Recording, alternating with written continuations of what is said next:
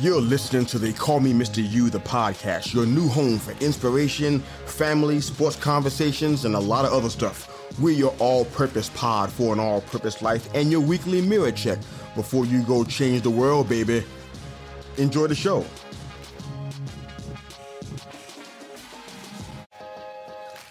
I'm your host, Mister U. Welcome back to the all-purpose pod for an all-purpose life. Wherever you are today, however you are listening to the podcast for the people, thank you again for making They Call Me Mister U just a small part of your morning, your day, and your week. We're your weekly mirror check before you go change the world. Thank you again for joining us. We appreciate your involvement in this awesome project called They Call Me Mister U. We're excited about what's going on. We're excited about you. Thank you for the comments, questions, and suggestions on our social media platforms. We're on Twitter again, baby. That's been a lot of fun, too, so join us there, as well as Instagram, Facebook, and LinkedIn if you are so inclined. I want to jump into the episode for today. We're talking about the process of identification. I believe this is a topic that has been on my heart for a little while uh, for a lot of different reasons, but I want to share it with you today. Hopefully you can follow this. Let's jump into the episode for today if I can. Now, the one thing above all that the enemy of your soul wants to do is destroy the image of God in man. To be clear, he wants to destroy the image of God in you. Not just destroy the image, but destroy the image of God in you. One of the biggest challenges of man, and you can name any era, is still the same. It's identity.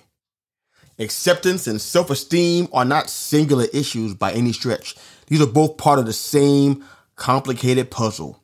Who am I? You can't even begin to answer that question of why am I here until you have sufficiently dealt with the deeper issue of who you are. Even if you're not acquainted with its meaning, you know your name and you still may not know truly who you are. You may know where you come from and still not know who you are. You could also be aware of who you're related to, but still not truly know who you are. Aren't there times when you do things that shock you? They're out of the blue, out of the ordinary, out of character for you. You don't know where those words came from and the behaviors and where it came from. Aren't you shocked from time to time? Part of that is because you don't fully understand who you are at your core. So you might do things out of character. You might do things based on feelings and emotions. You may do things because somebody else said you should do it. Identity is not about names and geographical locations. It's not about the latest fashion statements, believe it or not. It's not even about the cool people you hang with in an attempt to elevate your cachet. It's so much more than that, guys. A lack of identity makes a man bleach his skin because he thinks having a darker hue makes him bad or of lesser worth. A lack of identity makes a woman tan consistently and constantly, live on the beach basically, so she can be darker because she thinks it's more beautiful than her regular skin. A lack of identity makes a woman opt to inject herself with concrete for a more firmer and curvier figure. A lack of identity makes a person change their appearance b- based on whatever's trending, whatever looks cool on Instagram. Having a lack of identity makes one potentially unhappy with where they are and miserable in their own skin. It's a prison sentence, to say the least. Two brothers give a gift. One's gift was thoughtful and generous. That gift was accepted. The other's gift was thrown together and constructed haphazardly without affection or detail. That gift was rejected. The giver of the accepted gift is murdered by the giver of the rejected gift. Now, I'm sure you have immediate thoughts and commentary about such a heinous act. If you're not biblically inclined, you might think this is a real story of somebody that you know from your neighborhood. But it comes down to a lack of identity. It's the reason why I used to tell my kids growing up that nobody can make you slap them sideways. Nobody can make you angry. Nobody can make you depressed. You decide that on your own. And you do so also decide on your own to determine who deserves punishment for what they did. We just politely ignore the fact that you probably did the same thing to somebody else a time or two. You got on somebody's nerve a time or two. If you got a sibling, you know that's right. One brother upgraded himself to judge, jury, and sadly, executioner. He gave himself an upgrade. If he realized who he was, he wouldn't have let his brother have his future. Or I should, should say he would have let his brother have his future, and he would have brought a more heartfelt, suitable gift when that moment arrived. Ephesians four reminds us of the responsibility of intentionally removing the old self and putting on the new self. It's an intentional action we have to do every day. Almost like taking off and putting on a garment or a uniform in some cases. It doesn't happen automatically with happy thoughts and good intentions. I'm so sorry to bust your bubble today, but that's not how it works. It's a responsibility to be in position based on our understanding and acceptance of our identity. If we don't know A, then we can't do B. You can dispute this, but I really believe identity is one of the primary reasons for every challenging, tragic, historic circumstance we've ever witnessed in our entire life.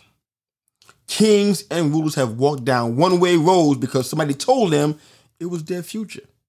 Leaders and managers of industry address their desire for wealth by cutting deals, mowing down opposing ideas and thoughts, and acting without scruples because they were under the impression that this is the only way they can be successful. People that have hurt and abused or have been hurt and abused can become abusers because of a lack of identity. People that have been stolen from endeavor to steal all they can as a repayment for lost time, for lost wages, for suffering because of a lack of identity. In these and most scenarios I could locate, identity was at the root of every single one of them, believe it or not. Add drugs and madness to many of these scenarios, and you got a door open that's like, whoa. It's because of a lack of awareness of who one truly is. I don't know if this is in The Art of War by Sun Tzu, but or not, but there's no way confusion of identity isn't a part of successful warfare strategy on somebody's battlefield. It's an excellent way to topple your enemy if you can. We're condemned by the bedtime stories we used to read to our kids every night and the animated movies we looked to took them to, and then we brought the video home so our kids can play it on loop, drilling the message of identity into their brains or a lack of identity. Check out Cinderella, for example. She was destined as something, well, she was destined to be nothing more than a mop pusher and a slave to her stepfamily. She began to believe what they said about her, past, present, and future. It took somebody outside of her social circle to help us see what was already there, hidden under all that shame, low self-esteem, and of course, a broken heart. Wasn't that a whole movie about identity, to be honest? Or did all you see was the guy getting the girl of his dreams? Maybe that's all you saw. I saw something more. I saw identity there. How about the Emperor's New Clothes? If he knew who he was at his core, it wouldn't have been so easy for him to accept what he knew was a lie, just so people would accept him and honor him and respect him. This was people pleasing at its worst. How about Aladdin? He forsook his integrity and broke his promises because he couldn't see himself as anything more than the street urchin looking for his big break, the next big payoff. He was a diamond in the rough. He didn't even know it. He needed a crush to make himself even feel valid. The list goes on and on in movies, T V shows, and in real life experiences. I challenge you to find one movie that's not about identity. If you can do that, love to hear from you guys on our social media platforms. Find one movie for me that's not about identity. I challenge you guys to do that today. Twitter, Facebook, and Instagram. Find one movie that's not about identity. Regardless of the genre, the plot, or the demographic they cater to, it all comes back to the same central truth. Identity matters. Not just about movies or T V shows. You can find this issue practically anywhere. This is not some isolated issue about a specific tribe or nation or people group. It's the one issue among several that's obscured by pride and busyness and obligation constructed with duct tape and bubble gum. Maybe it, maybe it just, it wouldn't hold up in the eye of the storm. I can tell you that right now. It wouldn't hold up in the raging fires of change. This kind of deficiency gets exposed every single time. I don't care what the circumstance is. It is, or at least should be, a non-negotiable in our life. Knowing our identity, taking hold of that, and walking it out every single day of our life. This life we've been privileged to have in the first place. It might be the one thing that we should never allow anyone to take from us, or soil, or compromise. It's the single most critical part of us that means something. I'm not talking about what you identify with. This crazy mixed up world around us would encourage us to indulge in that kind of tomfoolery. I'm talking about your actual identity. Who are you? Past your role as parent, teacher, leader, spouse, and all-around pillar of the community. Who are you in the dark of night when no one can see the mess that only you can see? Who are you?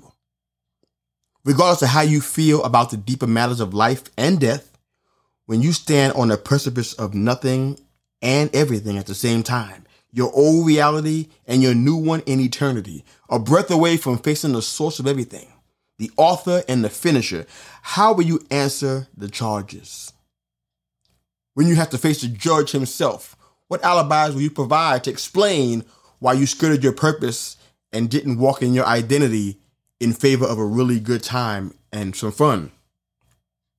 How will you attempt to justify not serving humanity at the highest level because you were afraid that people wouldn't like you or they might call you names? Where will you find the courage to tell the author of the breath in your body that you used for decades, good, bad, or both, that his sacrifice for you was simply not enough to propel you to go forward and to do what you were supposed to be doing? Yeah, good luck with all of that. Seriously, good luck with that. That's a, a that's a that's a horrible idea if you're planning to do that. If that's your goal, if that's your M O, if that's your uh, your end game, that's a really bad idea. Just saying. If you think you can get by on good looks and talent and some friends with deep pockets, you're gonna need all of that and then some. And spoiler alert, it still won't be enough to validate why you didn't do what you were made to do. I'm talking about identity because at the end of the day, what else do you really have? Seriously. Many people greater than you and I have tried to rely on their gifts and their talents or their last names or their own intellect. Yeah, that worked out well. We live in a world where, I mean, it's quite literally, we can find numerous movies and T V shows about everything, any topic, any social issue, any disputed truth, anything. The catalog is thick, ladies and gentlemen. Here's a question, though. Why are movies about the afterlife something that seems so rare? You only find those in certain circles. Out of one hundred percent, they probably account for less than ten percent of all the movies out there. Luke sixteen gives you somewhat of a picture of what things could look like. See, identity can take you to places that you never imagined before. And conversely, a lack of understanding of identity can take you to places you've never been before or never imagined before. These kind of moments are often forsaken for a pot of stew. That's the ball game. The moment is given up so someone can have a pot of gold and have all the power in the kingdom. That's a wrap. The moment you wrap up your identity in the opinions of other people, night, night, the party's over. Identity speaks to specification, distinguishing, and individuality, character, distinction, and originality that determines who a person is or what a thing is. To dig deeper, identity establishes a person. And theoretically, they bear the name of their source. They have a signature on them, if you will. Psalms one thirty-nine, verse thirteen and fourteen encourages us that we are fearfully and wonderfully made, and our works are wonderful. We're not accidents or the result of a happy coincidence. We were thought about, crafted with great care, and granted the privilege of breath so that we might live and shine. Ephesians two and ten tells you that we are his handiwork, not a mistake or failed experiment, but a masterpiece in position to do great things, to do great works. Talk about identity, huh? We are irreplaceable. I hope this is encouraging you today. We are irreplaceable. We are significant. Not because we're mothers and fathers and husbands and wives, leaders in ministries and leaders in business. It's not, that's not why. We are irreplaceable. We are significant. Add to that the many gifts in our possession, and you got one powerful, important, significant, irreplaceable somebody. Identity is and always has been the missing ingredient. When it's not present, marriages disintegrate into dust. When you can't locate it, young people hasten to death faster than somebody who's lived for a century. When it's buried so deep under repressed feelings and past voices that are still screaming out in your head, along with confusing rhetoric that you hear in your ears, it's painfully easy to give in to peer pressure and isolation. It's not a stretch to believe it would be easier to just follow the rest of the pack, right? When in Rome, right? Anybody out there ever saw a statistic of how many people have bailed out of their dreams and conformed to whatever the popular path is? Have you ever seen a stat like that before in your life? To my knowledge, I have not. I can only imagine that the number, just taking a guess, the number has to be as close to one hundred percent as any other poll or statistic in history. That number has to be very, very high because it happens at an alarming rate. It's not because we live in a world full of losers. It's not why. But there's an abundance of loser mentality. More than enough to go around. Identity issues are a real and present problem for us all. We open our eyes. It's not hard to see that. Honestly, and maybe immediately will spring to your mind with a people group or organization. Maybe something or someone from across the aisle in the political realm. Maybe the, your image in your head is a little closer to home than that. I don't know. But in that break of time, the question of who am I becomes more important. It's game changing. Somebody on the brink that doesn't ask him or herself that might think they're so isolated from the world that no one will notice they're not here. They can fade into the background and nobody's going to miss them. But we're connected with a common thread. Somebody somewhere was impacted by you or you touched their lives. Something you said resonated with them, made them want to try. Related their situation to your situation. And now they say, you know what? If he can do it, if she can do it, maybe I can. There's an old adage about the blind leading the blind. If you don't know where you're going, you can't lead anybody. You have to know more than your name to lead somebody to a place that's helpful and a place that's prosperous.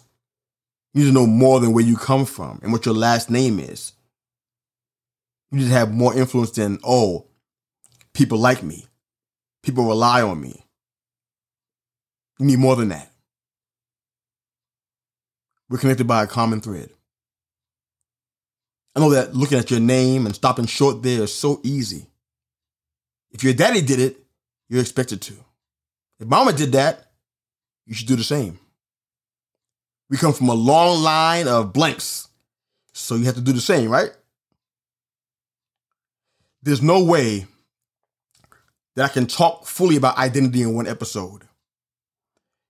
But I hope you know how much you matter. The voices around you say you're not worth it and you are only good if you do this or if you do that, if you serve in this capacity or not. If you follow this group, then you might be something special down the line. If you work in this field, maybe one day, maybe in thirty years from now, when everybody else dies off that's in front of you, you can have this. You can be in this place and have this name plaque on your door. But you were born special. And your purpose is to represent something greater than your own desires and your own plan for your own life. You've been identified. You may just not realize it yet. But you've been identified for greatness. You've been marked for greatness. Your, the signature of your maker is upon you. It's the process of identification. Find your maker and you find yourself. Wherever you are today, however you listen to the podcast for the people, thank you again for making They Call Me Mister You just a small part of your morning, your day, and your week. We aspire to be your weekly mirror check before you go change the world, baby. I don't know about you, but this episode was impactful in a different way than normal. Listen to it again and again until you hear what you need. Thank you again for joining us. If you enjoy the music, coach out.